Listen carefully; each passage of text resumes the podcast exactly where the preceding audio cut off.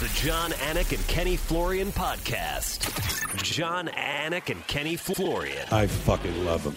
I can't get enough of them. Let's hear that Boston next. Big jab there from Duffy and Frank Mir is hurt now. Oh, Down goes Duffy oh, out cold. Frank Mir does it again. Rock'em sock'em robots here. Oh my goodness. Hyperbole. They're a couple of absolutely self-involved bullshit artists. Here are your hosts, Jon Anik and Kenny Florian. All right, pay per view week is upon us. Great to be with you. It is Sunday, February 6th, 2022. It's episode 335 of the Anik and Florian podcast.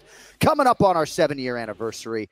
And Ken Flo is in high demand when it comes to Brazilian Jiu Jitsu. Where are you right now? And let us hope that your Wi Fi holds up.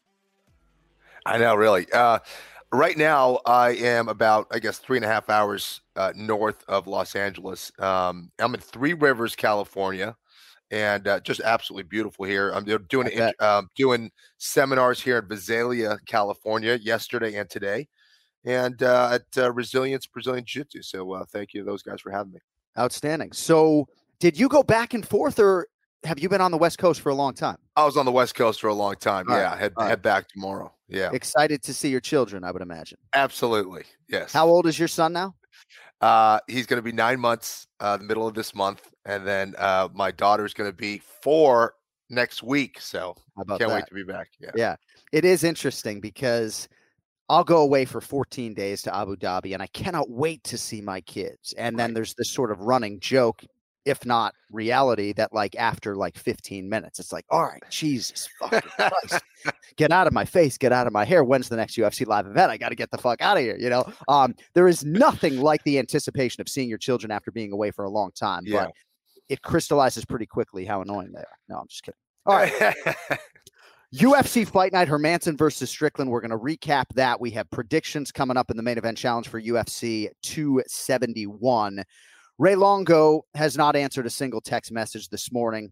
Anyone who listened to the show last week knows that he prefers prime time. So it remains to be seen as to whether or not he's going to answer the call today. Uh, but Ken Flo, let us start with the UFC Fight Night main event. And uh, really is weird going from pay per view back to UFC Apex, man. You know, it, it sounds and feels anticlimactic to me. You know, um, I, I- I have to say that off the top without fans. Uh, it just feels weird.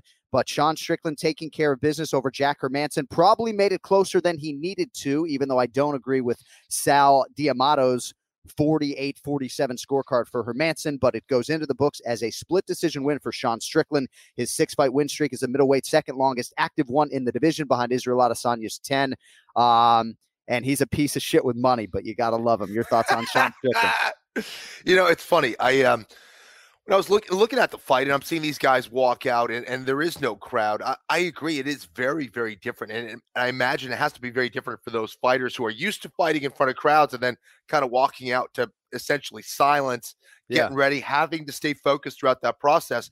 Some guys really like competing with that crowd. And um, if you're one of those people, it's probably very challenging. Either way, I, I thought Strickland fought a pretty smart fight, did what he Yeah. had to do to win that fight. Uh, again, it was the jab of Strickland that really was the story here. Um, Hermansson just looks awkward still on the feet. You know, once he started loosening up, I think he's so tight uh, that it, it was hard for him to land shots and land without them being telegraphed. Like he telegraphs a lot of his stuff, um, doesn't have the same speed of Strickland. That was clear. Um, but yeah, I thought Strickland really had a, a very solid performance. It was funny that he was critical of it. Yeah. Um, but you know, there's no obligation by any fighter to stand there and train. Well, right. that- that's that actually would have helped Hermansson and would have hurt him at times. So yeah, I, I thought it was a solid performance from Strickland, who continues, um, you know, to to climb the rankings and and, and look pretty sharp. And I know you're the I finish fights guy, and we have fun with that. But it's not as though you were not defensively sound or rooted in strategy. The Diego Nunes fight, obviously, you know, I thought you mitigated risk really well to to make sure that you fought for the title in your next fight. Uh, Yeah. But I think in a clear title eliminator, or maybe not so clear, but in a fight that was going to eliminate a middleweight title contender, a week before the belt in this division is going to be on the line, and a week before Derek Brunson is going to fight Jared Cannonier, I think a finish for Sean, Sean Strickland would have been particularly useful, and I think that's why he was critical. But man, I love watching him fight. I love watching him jab. You know, I love when he starts to flap the gums a little bit. He didn't do a whole lot in this matchup.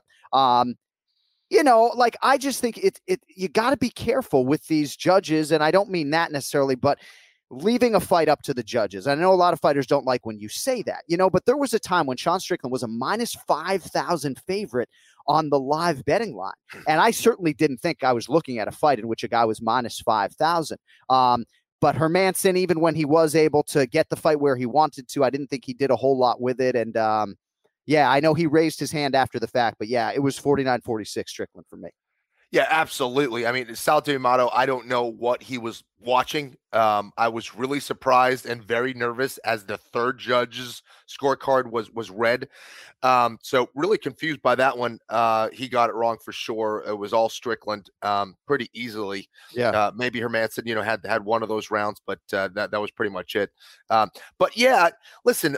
In regards to Strickland's performance, I see what you're saying. I see what Strickland was saying because you know uh, I was talking with my buddy about this. You know, there's different tiers of fighters, right? And if you could put those guys in a tier one, a tier two, a tier three, you know, I, I think that if you're elite, you beat someone like a Hermansson, and and that's no disrespect. Hermansson is tough as nails. He's mm-hmm. physically tough. But there's not one thing where I'm like, hey, this guy is really good at this aspect, or there's not one thing that like super stands out. Um, and he's he's just well rounded.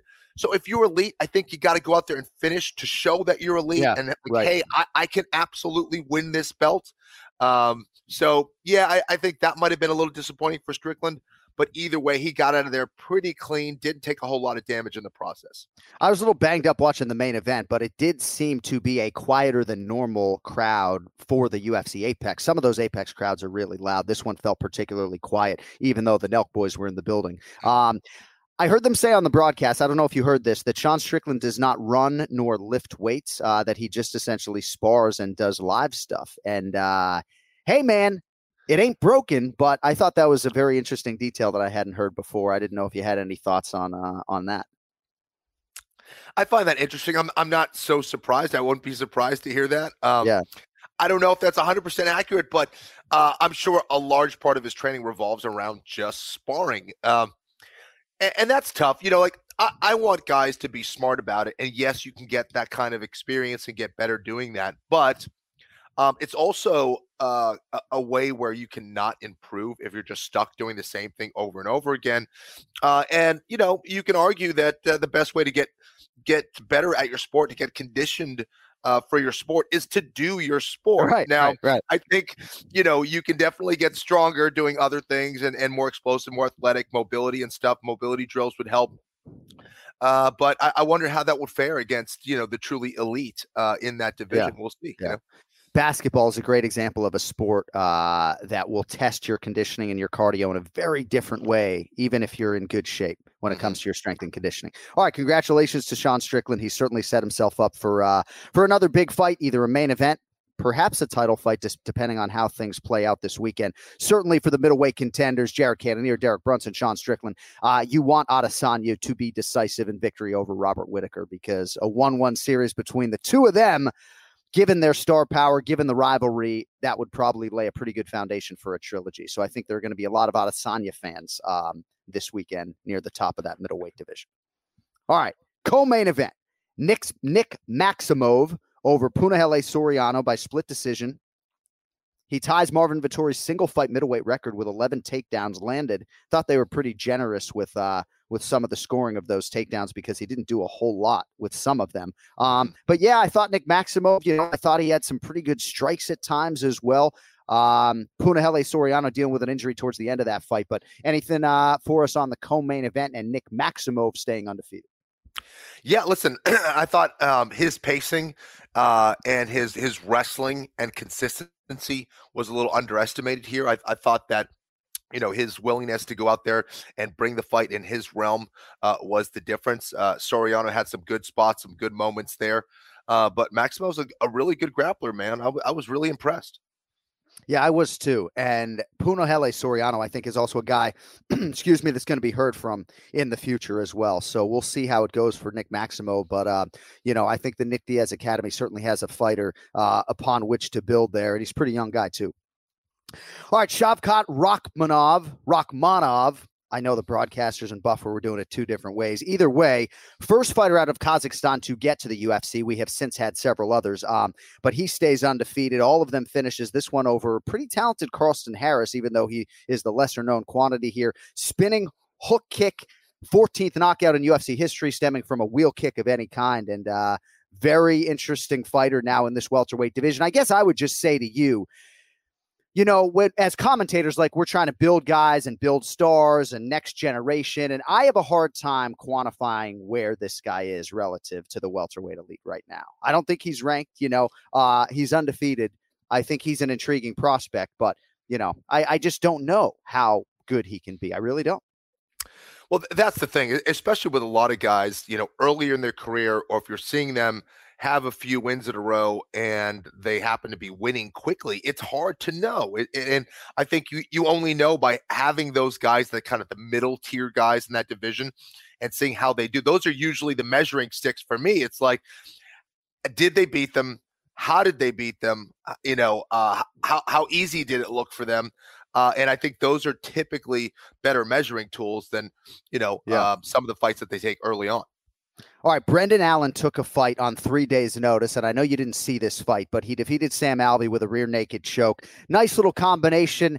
Hit him to the body, hit him with a check hook, avoided the counter coming back, and then obviously his offensive jiu-jitsu is outstanding. Didn't even have hooks in, and uh, really good with that rear naked choke. Um, so for Brendan Allen, you know the Chris Curtis chapter now goes further in the rear view mirror. There's an Alvey angle that I want to get to here, but um, I guess I'm just curious your thoughts overall on on Brendan Allen, even though you didn't see the bulk of this fight, and um, yeah. how high you think his ceiling could be back at middleweight, where he is presumed to go after this short notice opportunity went his way. This was one of those fights where you try to build your confidence back and start another win streak here against a guy who's been around the block for a long time, Sam Alvey. Um, you know, maybe not the most well-rounded fighter per se, but very dangerous. Um, you know, has a lot of power. Uh, and he went out there and did exactly what he needed to do out there. Um, and uh, you know, for Brendan Allen, he's been a little inconsistent in his performances, even sometimes within his fights. He has a ton of potential. Uh, so I think this was a good performance for him uh, to get him back on track, show that he can be consistent, and go out there and, and fight with not a whole lot of mistakes. Because Sam Alvey can be a very dangerous. No guy. doubt crazy to see Brendan Allen like dicking around on TikTok with his wife and then like the next day accepting a light heavyweight fight. Uh but hey, he he was in shape enough certainly and um yeah. I don't know. I think he was in Florida training. I don't know if he had a fight on the books, but that's a big win for Brendan Allen. And uh, I thought he did a pretty good job on the microphone as well, trying to uh, position himself for a potential TV gig down the line. Um, a couple more items here on uh, on UFC Fight Night before we get along to Ray Longo.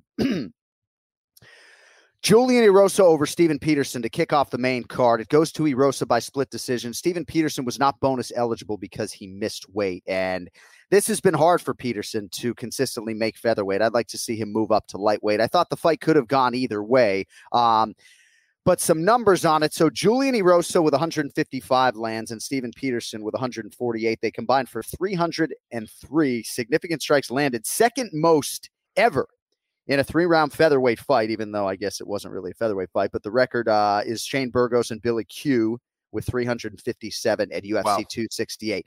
And this is just feel good stuff for me. And I do have to circle back to Sam Alvey in terms of not so feel good stuff. Um, but dude, like Julian Erosa, right, has had three UFC stints. He's been all over the place, twice having to earn his way back to the UFC, a wealth mm-hmm. of experience, taking short notice opportunities, left and right. And I had to find him on Instagram this morning and congratulate him because he made $100,000 in bonus money. And, you know, it's nights like this that I don't want to, I guess validate is too strong a verb, but it is nights like this that validate every ounce of blood, sweat, and tears that he's put into this sport. Mm-hmm. And I don't know. I just woke up really happy for Julian Erosa.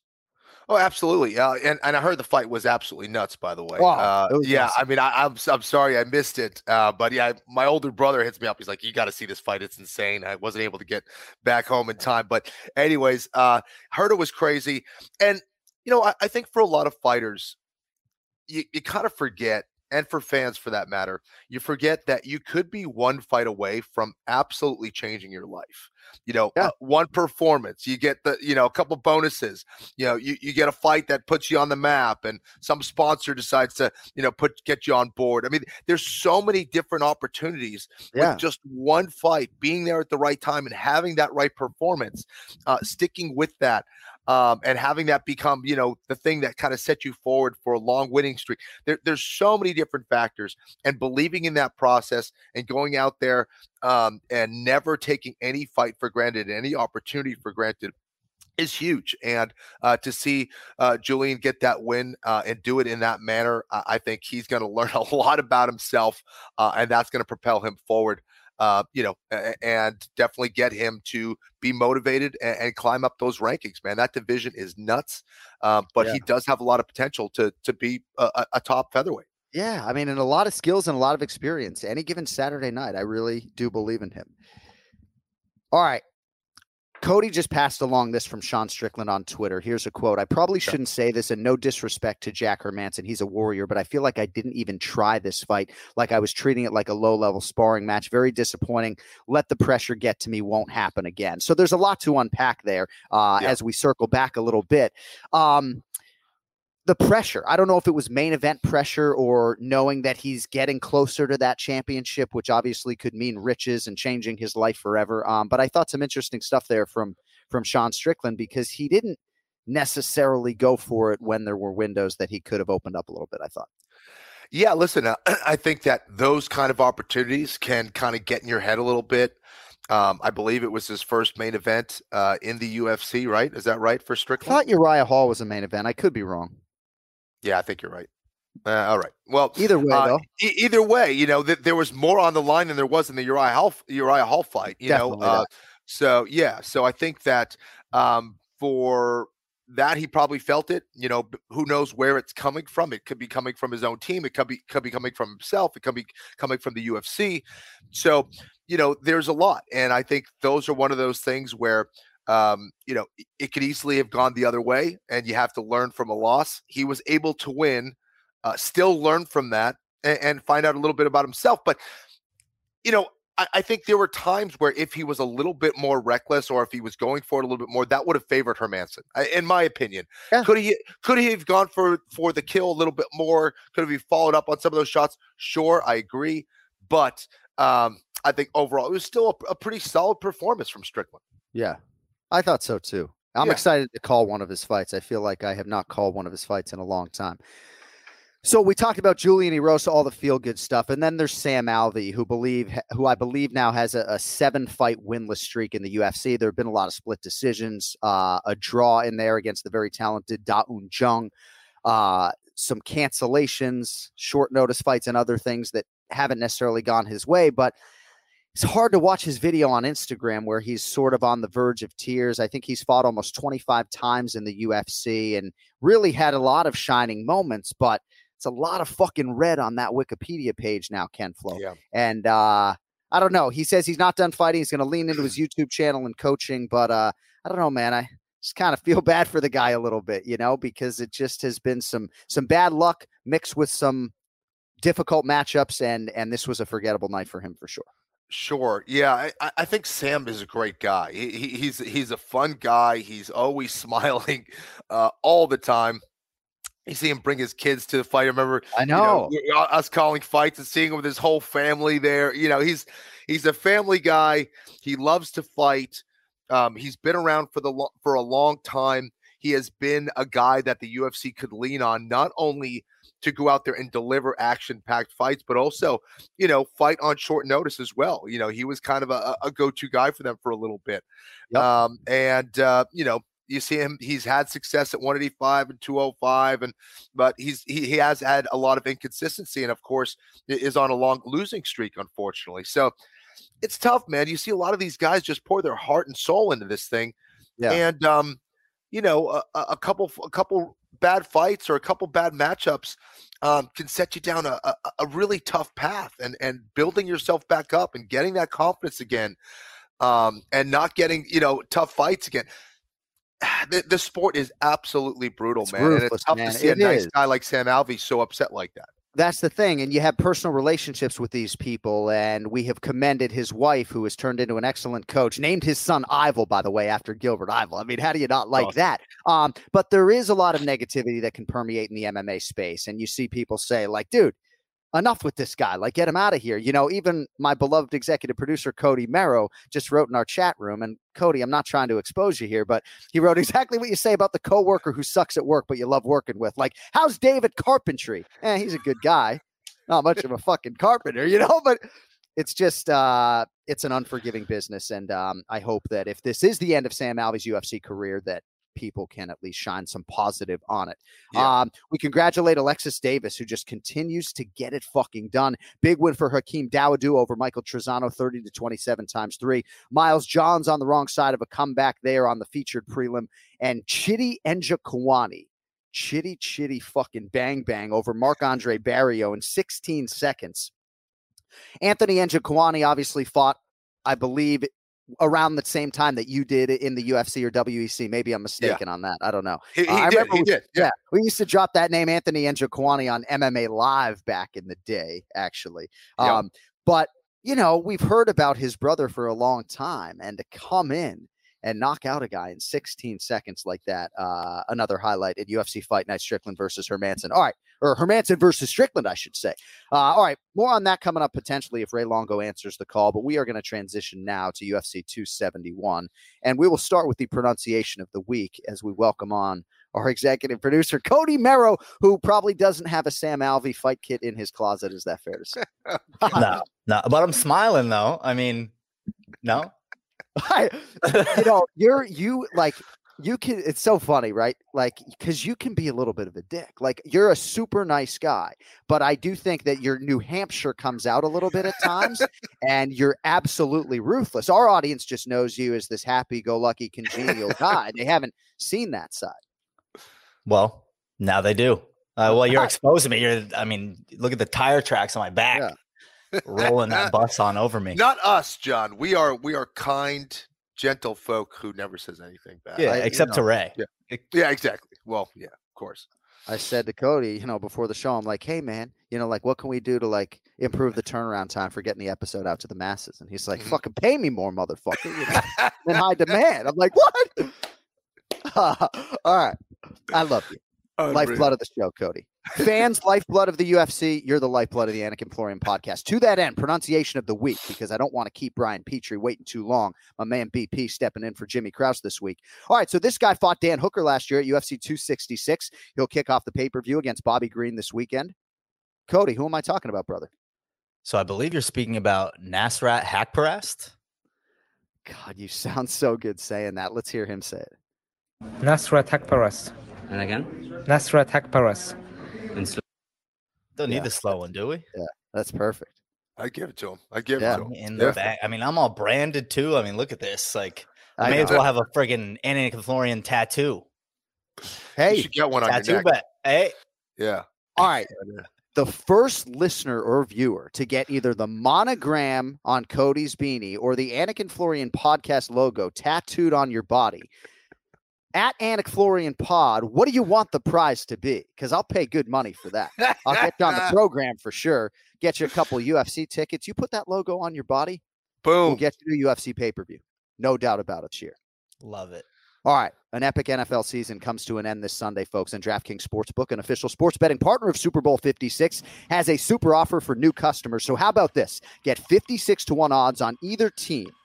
You bet just $5 or more, get $280 in free bets if your team wins. Of course, if betting on MMA is more your style, not a problem. DraftKings Sportsbook also has tons of ways to get in on the action for Saturday's big UFC 271 event in Houston. You can throw down on who will win each fight, how fights will finish, and so much more. Figures to be an absolutely incredible main event between Israel Adesanya and Robert Whittaker. So be sure you don't miss out. To that end, download the DraftKings Sportsbook app, use promo code Jon Anik, one word, J O N A N I K. You bet just $5 or more on either Super Bowl 56 team and get $280 in free bets if they win. That's promo code Jon Anik at DraftKings Sportsbook, an official sports betting partner of Super Bowl 56. Download the DraftKings Sportsbook app right now.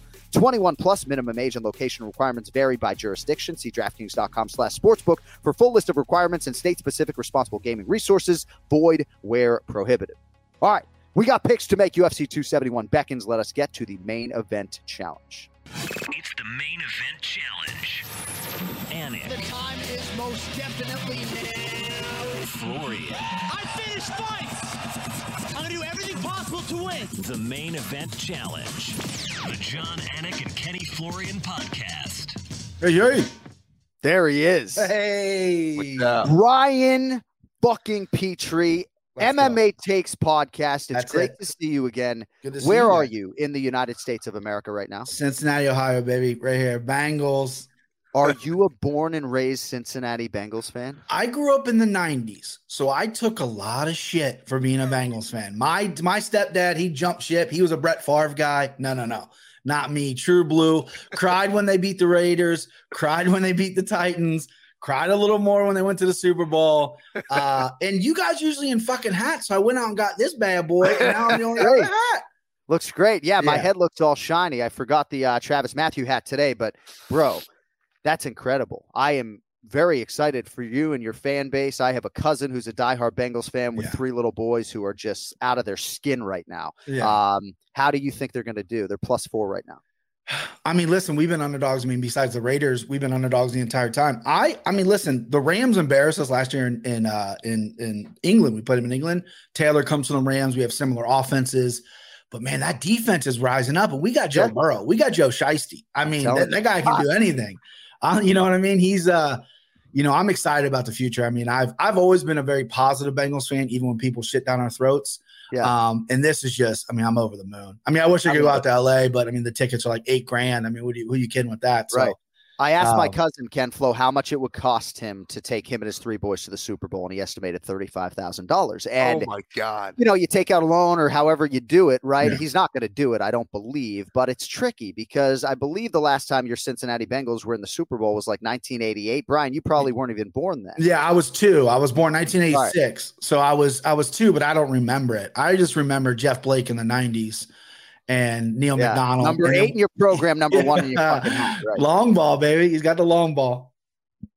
I just it's tricky when your team makes a Super Bowl and you don't Mhm. know when they're going to get back and you have children and you maybe Right. want to create this. Oh, I thought about it. I You know, talked to my hard. wife. I was like, let me just max out this credit card. Right. Let me go to LA. We'll Yeah. figure it out when I get back. She's like, yeah, no, let's not Right. do that. I was like, all right, that's probably better. Well, and of course, it's got to be LA with this super fancy new stadium. I Like when I went to the I. Patriots Falcons Super Bowl, it was in Atlanta. People were sick of seeing the Pats in the game. It's the most I've Yeah. ever paid for a sporting event ticket, forty five hundred bucks. But I could drive home from Florida, the uh, you know, to Florida the nine Right. hours. Um, but I wanted to make sure that I got in the building for what I thought was going to be the last Brady Belichick Super Bowl, and indeed it was. All right, Yeah. so I loved your passion. That's why you earned a return trip back. But Ken Yes. Flo, this dude emails me yesterday bemoaning the fact that we're not making a pick on Kyler Phillips and Marcelo Rojo. You I know, love so, Kyler Phillips. That's my guy. I love Kyler guy. Phillips, man. He's smooth. so the reason we're not making the pick in some part is because we thought Longo was going to answer his phone today. But Rojo's 0 1 in the UFC. Neither guy is ranked. Certainly expected to be an all action fight. It's on the Mhm. pay per view for that reason. Usually, if neither guy's in the top 20, we don't necessarily make a pick. I get it. But Yeah. I don't Right. know. I think that you might be affecting future change on the Anik and Florian podcast. All right. First fight for us the pay per view opener at lightweight. Bobby Green minus 165. Nasrat Haqparast plus 145. Haqparast, of course, coming off that aforementioned loss against Dan Hooker last September. He had some things going on in his life, perhaps bit off more than he could chew there, Brian. How do you handicap his chances here against Bobby King Green? I, you know, I don't know if I should whisper, but I don't want Vegas to know that why is Haparas an underdog here? I, I don't get it. I think the ceiling's high for the kid. If you look at the Hooker fight, Hooker had to wrestle because he was getting teed up a little bit. Hooker did what he did. His mixed martial arts. I get it, but Haparas is really clean with the stand up. His takedown defense is good. He's looked a little pedestrian at times against like a Hafi Garcia, where someone he should have probably steamrolled at the time.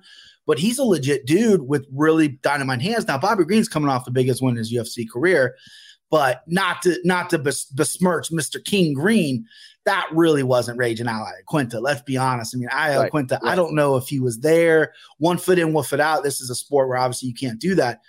Nothing taken away from Green. He looked fantastic, but I see this fight being a real sweaty decision, all like Bobby Green's fights. You know, either side you're on, you're sweating it the fuck out. You're like, okay, it, it- what the what are the judges going to see in this one? Bobby does a shoulder roll. The one thing that Bobby does a lot of his fights, which I think hinders him, is he's very swagged out. So he does a shoulder roll and nope, you didn't get me, you didn't get me. But the judges are seeing it like, well, maybe he did get hit. His posturing's maybe hurting him a little bit, but I love watching it. But I think I think Nasrat just super undervalued at plus 148. I mean, I think I'm gonna hammer this line at the dog. I think he's Yeah. gonna be a little faster than Bobby. I think his hands are cleaner. Um, wrestling, I don't think really is going to play a part in here. I mean, Bobby Green does have some chops, but I don't see that being here. I think I see Bobby Green, you know, kind of doing his thing in the third round, trying to pick it up, and, and I see Haqparast uh, just beating him to the punch everywhere he goes. Give me Haqparast here at plus one forty eight. Dog money, dogs are barking. Yeah. I love it. Kenny, I agree with a lot of that handicap. I mean, Green had a huge 2021. He had the memorable fight with Rafael Fiziev, and then, of course, the knockout of Al Iaquinta in New York City. Um, 18th UFC appearance for Bobby Green, trying to make it five wins in his last seven. How do you see it playing out, Ken Flo? Yeah, listen, I thought Brian did a great a great job of breaking everything down. I, I think that um, you know Haqparast certainly does have a lot of potential. I, I- I've heard a lot about him. I hear he's phenomenal uh, in the training room. Uh, I've been kind of waiting for that to come to fruition during a fight. We've seen flashes of brilliance out of him, but um, I haven't seen that complete fight where like, yeah, this is the guy. You know, um, Bobby Green uh, is on a run right now. I agree with the Al Iaquinta assessment. I don't think that was uh, Iaquinta uh, certainly at his best, um, but I do think that Bobby Green is getting more comfortable. I do think he's getting a little sharper every time we see him. And when I really break it down, I go, well, you know, the Fiziev fight, he could have won that fight. That was a close fight. Is Haqparast as good as Fiziev? I don't know. And it, that doesn't always equal, you know, just because you did well against another guy that you're going to do well against so and so. But um, I do think that his experience at this point um, that he's accumulated is going to allow him to go out there and get the win here against uh, Nasrat. I think there is value there in Nasrat being the underdog here, and I expect this to stay on the feet. But uh, I still like Bobby Green here. And just so you know, when I'm looking down, Ken Flo, I'm listening to every goddamn word out of your mouth. It's just that Ray Longo is uh is fucking with me today, so I'm trying to sort of yes, Gotcha. and things of that nature. All right, featured bout in the middleweight division. I'm fascinated to see upon which side you gentlemen are going to fall. Two of the division's best, Jared Cannonier minus 180, Derek Brunson plus 155. And as I said or sort of hinted at off the top, they kind of had to like the way the main event went last night. Fairly dominant win for Sean Strickland, no finish, not necessarily the type of performance that gets you a title shot. I think the winner here is going to be in prime position depending on how the main event plays out. Ultimately, Brian Petrie, we need a winner. Cannonier the favorite or Brunson the dog? Blonde Brunson. I I mean I love it. I love the the whole revamping of his uh, his, his, his kind of image. He he posts the picture where his shoulders are are fucking two feet apart. I mean I love it. I love I love me some Braun Brunson. Um and he and more importantly than the hair, he's really kind of revamped his career. Early on, he was like kind of the wild striker who had power but didn't have much technique, and then he got clipped a little bit. His chin wasn't holding up in some of these fights. I mean, he's he's a fantastic fighter, but now he's going back to the wrestling. He's getting dirty. He's getting on top. He goes, my cardio's fucking better, and I'm heavy on top. He might not have the most finishes right now, but he's doing what he needs to do. And he was getting a little bit older in age. I think he's 37, 38. I mean, Cannonier is is right up there with them. And I love this matchmaking. I fucking love it. Sean Strickland is a wild man. I'm really good friends with Chris Curtis. That's Chris Curtis's right hand man. So I, I'm rooting for Sean Strickland there. Um, but he left a little bit on the table last night for these guys to come in because Brunson has a little bit of history with Izzy, has a history with Whittaker if he wins, and Cannonier's the guy who hasn't he's fought Whittaker, he hasn't fought Izzy yet. But you know, Cannonier's a guy who at 185 has one loss to Robert Whittaker, but hasn't really fought a wrestler yet. You look at his 205 fights, you know, he fought Jan, who's a grappler, but he hasn't really fought anybody like Derek Brunson. And he's never fought anybody like fucking Blonde Brunson. I can tell you that right now. And those are two different Right. guys. Yeah. Um, and the whole narrative about 185 is Cannonier is the dark horse of the division. We need to stop talking about the dark horse. We need to start talking about the blonde horse, and that's Derek Brunson. and you're giving me plus 155. I'm taking yeah. another dog here. I see All him right. winning the decision, uh, and I just think Cannonier's going to look good in the third round, kind of like what he does. But I just see the wrestling being too much. Too much. Give me Blunt Brunson. All right, nicely done there with the breakdown. Ken Flo, a little backdrop for you. Jared Cannonier, 37 years old, bounced back from what was a fairly major arm injury and ensuing surgery to outpoint Kelvin Gastelum over five rounds last August. On the other side, 20th UFC fight for Brunson. He's 38, and as Brian pointed out, largely untouchable since he lost to Israel Adesanya in New York City. That was November of 2018. Brunson, the dog here, going for a sixth consecutive win. Ken Flo, what do you think? Oh man. Well, listen, I, I, have bet against Derek Brunson many times, and I've been wrong many times. Uh-huh.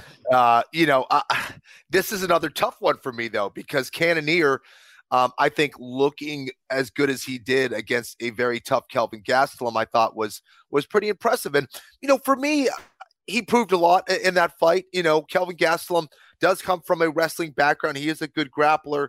Um, he hits very hard. Like not a lot of people can get by Kelvin Gastelum. Cannonier, the fact that he was able to do it, uh, impressed the hell out of me. Um, but Derek Brunson uh, continues to surprise and impress and get better. Um, I like the change with his camps. He seems more disciplined. He seems more organized with everything he's doing, um, and he, he, believes in whatever methodology he's he's he's uh, a part of right now. So I, I don't know. I'm not going to make the same mistake again. Uh, let, us go with Derek Brunson here as well. Um, I don't think it's going to be easy. Uh, Cannonier can certainly end the fight against anybody in the 185 pound division. He hits um, so fucking hard. Uh, but let's go with Brunson here. I think if he can mix up the long the long range weapons with his wrestling, he could steal some rounds and win this fight. Very interesting to have you both land on Derek Brunson because I have a sneaking suspicion that uh, that Joe Osborne's going to have some Brunson action as well. So we will see where that number closes in the DraftKings Sportsbook this weekend. All right, co-main event at heavyweight. Quick turn for both guys. Derrick Lewis minus 190, Tai Tuivasa plus 160. So Brian Tuivasa following up that three fight skid with a now four fight winning streak, all of them by knockout, and that included what was just a a vicious concussive stoppage of Augusto Sakai at UFC 269 last December. How do you handicap his chances now as he steps up against the Black Beast? You know, I first when this fight got announced, I'm like, man, might be a little too quick for these guys, right? But I get it because it's an H town. That's Derrick Lewis's home. He's two and one in Houston, and Kenny might be be able to address this more. And I will. Um, fighting your hometown could that be an advantage? Could it be a disadvantage? I know when I was at UFC 77, Rich Franklin versus Anderson Silva, and Rich lost the whole air, the, I mean, the whole uh, U.S. Bank Arena just got the air got taken out. It was, I mean, I, the drive home was horrible. But you know, Derrick Lewis, you know, likes these two and one. You know, he's coming off the Ciryl Gane loss, which was in Houston. Um, so maybe he, you know, he's uh, chomping at the bit to get back there. He's fighting Tuivasa, who's who's hot right now. He's kind of revamped his career. He said, you know what? I'm going to be me. I'm going to focus on me. I'm going to bring in Justin Tafa. I'm going to bring in the big guys I want. But the camp's about me. And he's a young killer. People forget he had that little bit of skid and he kind of gets overshadowed with his fucking shoeys, which I hope I don't see. Like, why do you got to spit in it? You know, just don't spit in it. And I'm okay. I'm cool. But fuck. But uh, no, he's a fan favorite. He's he's he's a he's a he's a fun guy and, and he can fight. yeah. I've really slept on Tuivasa most of his career. I picked Sakai against him, and, and that was on me. I actually, you know, had some money on Sakai as well. But you know, Derrick Lewis after his fight with Chris Daukaus, who I'm really high on, he was patient. He was he was willing to sit there and patient. You know, Derrick Lewis you know, a lot of his fights, you know, he doesn't have the best, best chin, best body. He does get hit. Sometimes he fakes it, sometimes he doesn't. But in there, he goes, listen, I'm going to hit this guy with power. This guy's not going to take me down. And let's see who can fall first. And he was so patient in there. His timing was great. And this fight's just speed versus power. Tuivasa is very, very fast. Derrick Lewis is very, very powerful. I don't like 190 for Lewis because, you know, he has been clipped before. He's been taken down before. I understand why he's the favorite. I get it. Um, but you know, I, I, can't make the same mistake again. I can't pick against. I, have picked against Lewis as well. I'm going to go Derrick Lewis in Houston. Uh, Tai Tuivasa has been shaken before. You know, Greg Hardy buzzed him before he caught Greg Hardy. He's been knocked out before, and Derrick Lewis can fucking knock out anybody. And uh, I, it's not like um, Tuivasa's the most defensive fighter in the world. So, right, uh, give me Derrick Lewis. That last knockout for Derrick Lewis over Chris Daukaus in the main event, December 18th of last year. His UFC record, 13th knockout Relatively quick turn here. He's the betting favorite at home. Kenny, I believe I said this to you prior to UFC 265, or I guess it would have been the show after, but Derrick Lewis was kind of a defeated man when he walked into our fighter meeting. He was soliciting advice from Daniel Cormier about how to sort of handle the hometown and all the accompanying pressure. So I'm less Hmm. surprised at the quick turn for Derrick Lewis, more surprised that he is willingly competing in Houston yet again. Now it's a three round fight and not a five rounder, which we know he prefers. Um, but that hometown pressure ain't going away. And to me, I would factor that into my handicap. I'm calling the fight. I'm not giving a pick. I do see value on Tuivasa at plus 160. Ken Flo, who wins the co-main event? Yeah, I, I guess that you can kind of group it in with pressure, but the other thing is hometown distractions. You know, having fought in Boston, you, you got everybody hitting you up, and you know, it, it's just it's a it's a whole different animal, in my opinion. That was the Um, meanest you ever were to us when you fucked. I probably was. Um, you know, so having said that, at least he has some experience having done it, you know, and, and I think that definitely helps. Yeah. Um, both of these guys are capable of winning this fight. These are two big heavyweights with big power. Um, Tuivasa is perhaps the cleaner striker, right? He looks a little prettier when he's throwing his stuff, but he can get wild. Uh, and like Brian said, he's not the most defensively sound guy. Uh, neither is Derrick Lewis for that matter, you know. Um, but if these guys are trading punches, um, I, I, I guess I, I got to bet on Derrick Lewis. His power uh, is, you know, very rare to see. I think if he clips Tuivasa, he can follow up and, and get the finish. Uh, this should be an exciting fight while it lasts. I'll, I'll go with Derrick Lewis uh, as well here. All right. We'll see how it By, plays by out. Rolling Gogoplata. Right. Of course. Yes, exactly. I think you're going to see Tuivasa try to beat up that leg early and often. We'll see how it plays out. Fascinating matchup in the co-main event. All right, main event.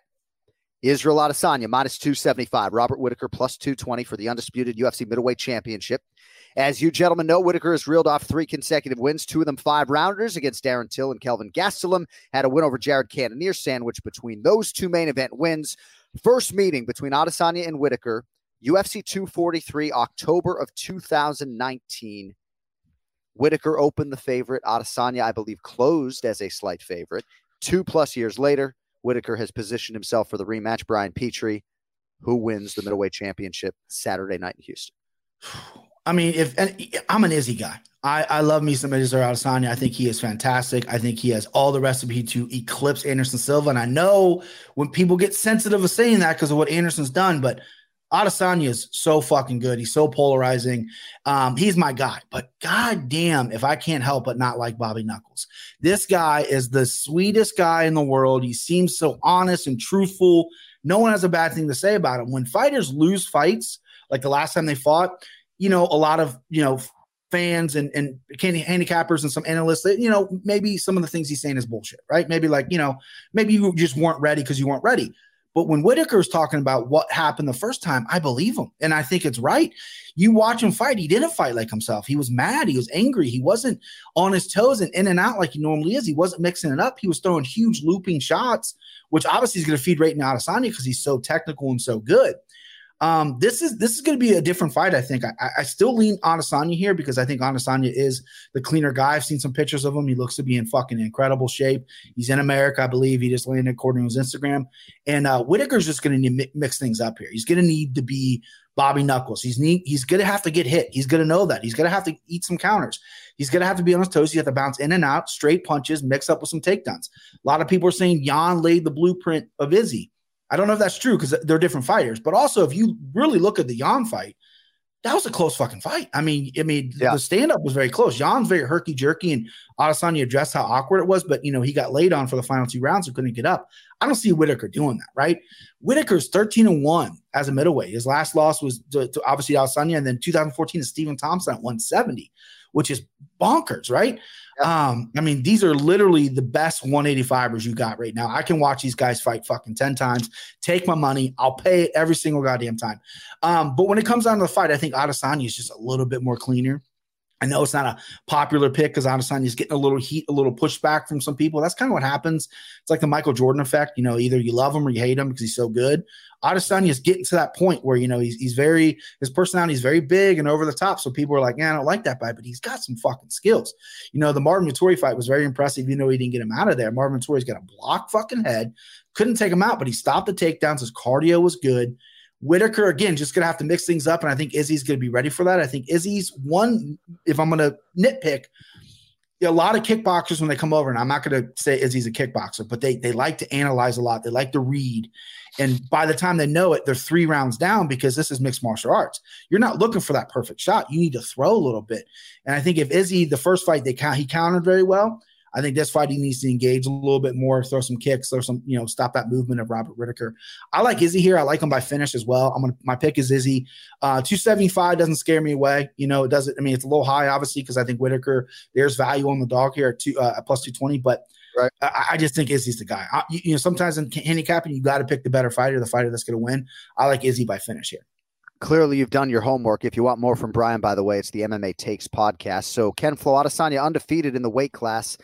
He's actually the older man in this matchup, albeit slightly. Whittaker 31, Izzy 32. And Adesanya really doesn't like Whittaker, says he's not a good guy. We've certainly seen Adesanya produce greatness in the past when, when there is heat on the matchup.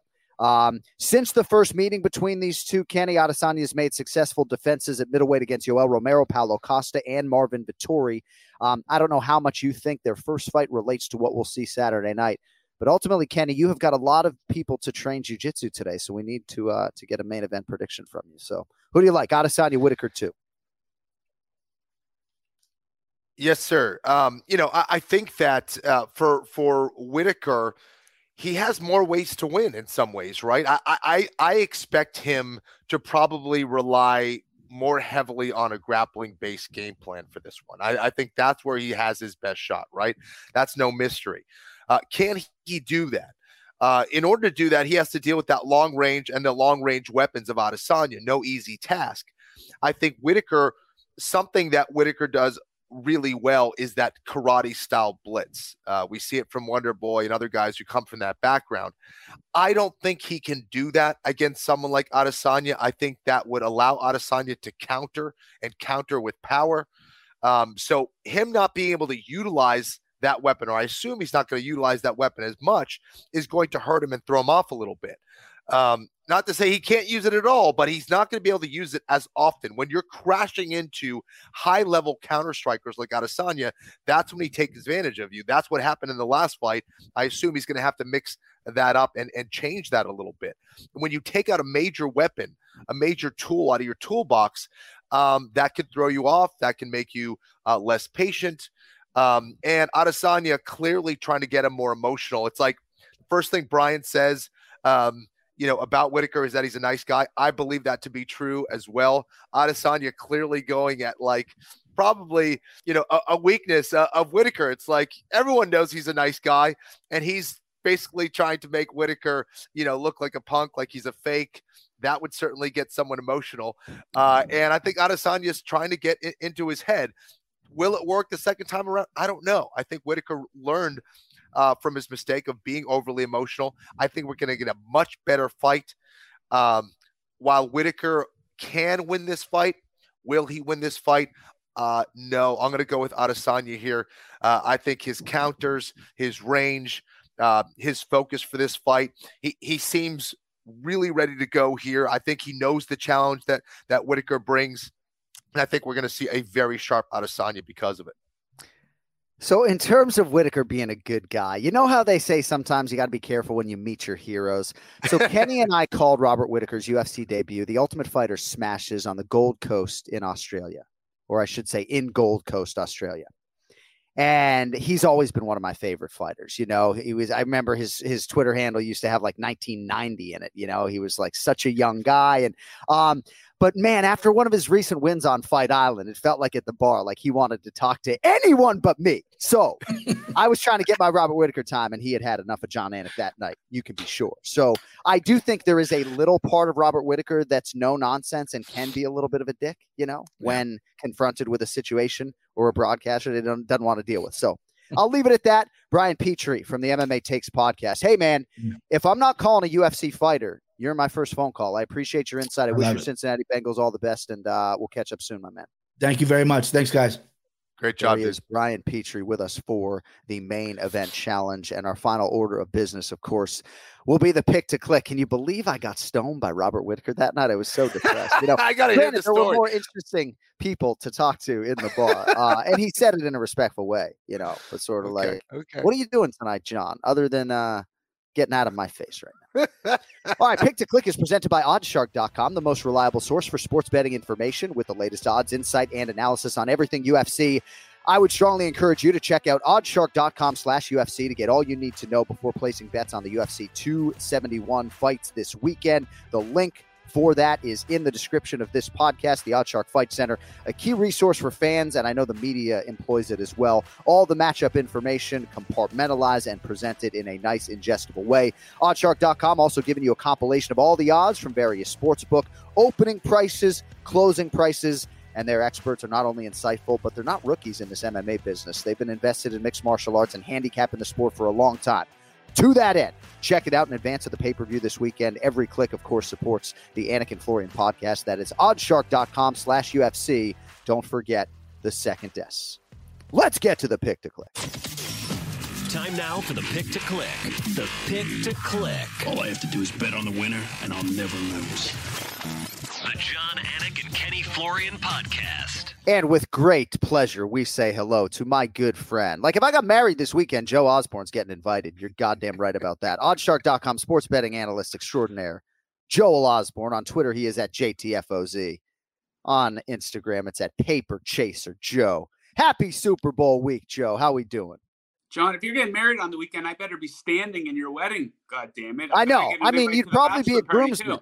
You'd probably be a groomsman. I'm just thinking with like Ken Flo and Longo, like Cody's got to be a groomsman. I got two brothers, um, but you're definitely on the list for sure. Um, all right, so let's get into it. Main event for UFC 271: Israel Adesanya versus Robert Whittaker, the second act.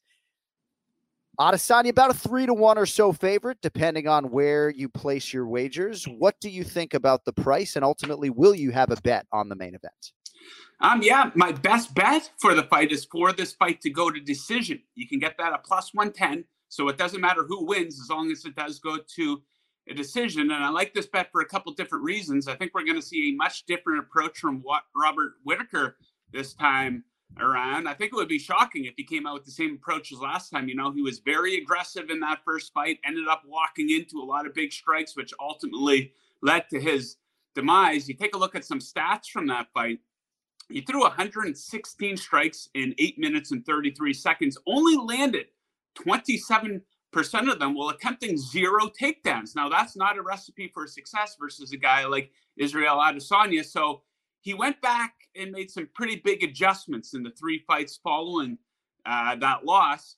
Most notably, he's mixing in the wrestling a lot more 22 takedown attempts in the three fights since that loss. And as a result, he's been very successful. He's looked fantastic in those three fights. Now, that's pretty interesting, though, those uh, 22 takedown attempts in those three fights. The reason why it is interesting because the three fights leading into that first Adesanya fight, he had one total takedown attempt in those fights. Wow. So ultimately, I think we're going to see a much different fight this time around. Whittaker's going to try to make it look dirty, try to land some takedowns. Hopefully, we see them tying up a lot, pressing up against your cages. As I always say, takedown attempts and takedowns themselves, that chews up a lot of clock. Yeah. So I think we're going to see Whittaker be a lot more patient this time around. Uh, Adesanya is never in a big rush out there. And you just look at the fight logs for each of these guys. They've both been decision machines lately here. Whittaker, five of his last six fights have gone to decision, including four or five rounders. For Adesanya, five of his last seven, including four or five rounders. So I think we're in for a long fight here, guys, with the main event and a bit of a long shot bet that I like. I do think that Whittaker is a bit undervalued coming into this fight. So plus 220. If I if he ends up winning this fight, I think it will be by decision. So you can get that at plus 450. So I'm be uh, making a little sprinkle on Whittaker Yeah, by it's a big decision plus 450. That's very interesting. And I do believe Robert Whittaker is a grappler at his core. He's a very good grappler. I mean, outstanding striker, but uh, I believe he was a grappler first. So Derek Brunson and Jared Cannonier. If memory serves, Joe, you've made a lot of money on Derek Brunson. You've backed him, I think, in the Shahbazyan fight, if not others. He's plus 155 or so. I'm going to venture to say that uh, that you might be on the Brunson side against Jared Cannonier. Is that accurate? Now, 100% going right back to the well. This is a value play. I think this line should be a lot closer to even. You know, uh, Derek Brunson for uh, his first handful of fights in the UFC probably looked at as a little bit of a gatekeeper, right? But that is not the case anymore. And we see athletes, no matter what the sport is, peak at different times. And that is very much what we're seeing here from Derek Brunson. You take a look at this five fight win streak that he's on, guys. He was closed as the underdog in each and every single one of those fights. So, you know, I love hopping on the value here, and he's looked fantastic in these fights too. Very well rounded, great mix of striking and takedowns in the five fights. Outlanded four of the five opponents, uh, 19 total takedowns in that fight. So, you know, there's not a whole lot that I necessarily don't like about his opponent in this fight, but I love the number on him here at plus 155. I think that's great value once again. And a guy yeah. who is chronically undervalued. And you see these spots with uh, fighters that just go on these incredible tears. You take a look at the uh, current uh, light heavyweight champion as an underdog. He's on yeah. one right now. The guy he beat uh, was on an incredible run too as a betting underdog. So this looks like another situation where you just keep betting it until it loses. Yeah. And Brunson is so willing to take on all comers, you know, fighting Shahbazyan when nobody wanted to, the Darren Till fight, and Cannonier's not a guy that I think uh, people are dying to fight. So I got a lot of respect for Derek Brunson. And of course, all of our three handicappers and experts today like him at plus 155. All right, before we let you go, Super Bowl 56 coming up this weekend. Cincinnati Bengals plus four at the Los Angeles Rams minus four. I'm totally overwhelmed with all the propositions. So I will just put it in your lap what will be your wager or two on Super Bowl 56? Um, I'll give you two for the game. I'm on the Cincinnati Bengals here. I took them at plus four and a half, and hey, I'm totally biting on the Joe Burrow hype. It's absolutely real. This is you team. look like Joe Burrow a little bit. You're like a more handsome version of Joe Burrow. I've I've been called a the Wish version of Sean McVay. Someone called me. Oh, that a couple too. weeks ago. So I, I, just kind of have to shrug your shoulders at that, yeah. I guess. But um, this is a team that plays up to the competition. Since Joe Burrow joined the team, they've been a fantastic bet as an underdog. So in games that Burrow has played and started and finished, he got injured a couple times. Uh, they are 13 4 and 1 as the betting underdog. So this season, really playing up to the competition as an underdog of three and a half or more, 5 and 0 against the spread. And a lot's going to be made, or a lot is already being made of uh, how poor this Bengals offensive line is going up against a pass rush with a lot of big names. But this Bengals offensive line sucking, that's nothing new. This isn't a new right. development. This has been throughout the course of the season here. So I looked into some stats. So the Bengals have played 10 games this season versus a team that ranked in the top half of the league in QB pressure percentage. They went eight and two straight up in those games. So this is nothing new. We're going to see Burrow get sacked a handful of times. Absolutely. But I also think we're going to see them uh, put a couple of drives together and at least be able to keep this game close. So I like the Bengals there at, at current numbers two plus four. Not yeah. a bad spot. Now, my favorite prop for the game. This is one to support uh, the Rams, actually. It's Cooper Kupp. Uh, his longest reception is sitting there at 28 and a half. And I like the over on that quite a bit. Yes, I do too. He's topped that in 15 of 20 games this season, guys. So that's like not out of the ordinary for him to have a 30 yard reception. That's the norm, very much right, the norm. Right. And the Bengals are a team that gets burned a lot. Uh, the third most passing plays of 20 plus yards allowed. So I, I think Cooper Kupp, that's a pretty damn good spot for him. Um, I like Ja'Marr Chase to go over his receiving yard total of 79 and a half.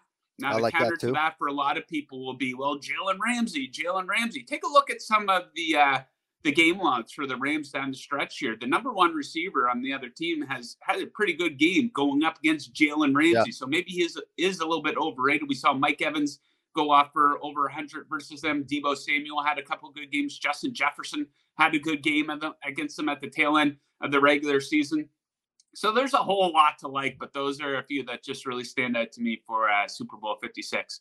I love it. We're definitely aligned on the Cincinnati Bengals. I'm going to save all of my Super Bowl propositions for anecdotes later in the week, but uh, very good insight from Joe Osborne as usual. And if you want more of it, why would you not? OddsShark.com and on social media at JTFOZ on Twitter and at Paper Chaser Joe, where he lets the comedy go a little bit. We really like that on Instagram. Brother, enjoy the Super Bowl. Thanks for checking in with us, and we will catch up with you before Covington and Masvidal in a few weeks, my man. I look forward to it, guys. Thanks for having me. Good luck to yourself and good luck to all the listeners out there. Thank you, brother. There he is, Joe Osborne. Yeah, equal parts Sean McVay and Joe Burrow. Ken Flo had some technical difficulties there. That's why we didn't bring him into that interview for those of you who want to hear more Ken Flo. All right, that's going to do it for today. We might have some content from Ray Longo later in the week, but obviously he slept in today. And we did give him that option that if it was a late night, that he didn't have to answer the call. And needless to say, he did not. But we do thank our guests that showed up. They are Joe Osborne and Brian Petrie. If you did miss our sit down with Vicente Luque or Max Griffin last week, those are both isolated on the YouTube channel as well. Don't forget Ken Flo's Jiu Jitsu Essentials. Merchandise can be found at anikflorianpodcast.com. And if you want the one more sleep stuff, it can be found at millions.co. Our executive producer is Cody Merrow. Stay locked to the channel for more content leading up to UFC 271 this week. And of course, if you're audio only, we appreciate every last one of you. With that, for Ken Flo, I'm Jon Anik. Thank you for watching, for listening, for subscribing, for telling your mom and the rest of your friends. We'll talk to you next Monday, if not sooner. Yo, fucking later.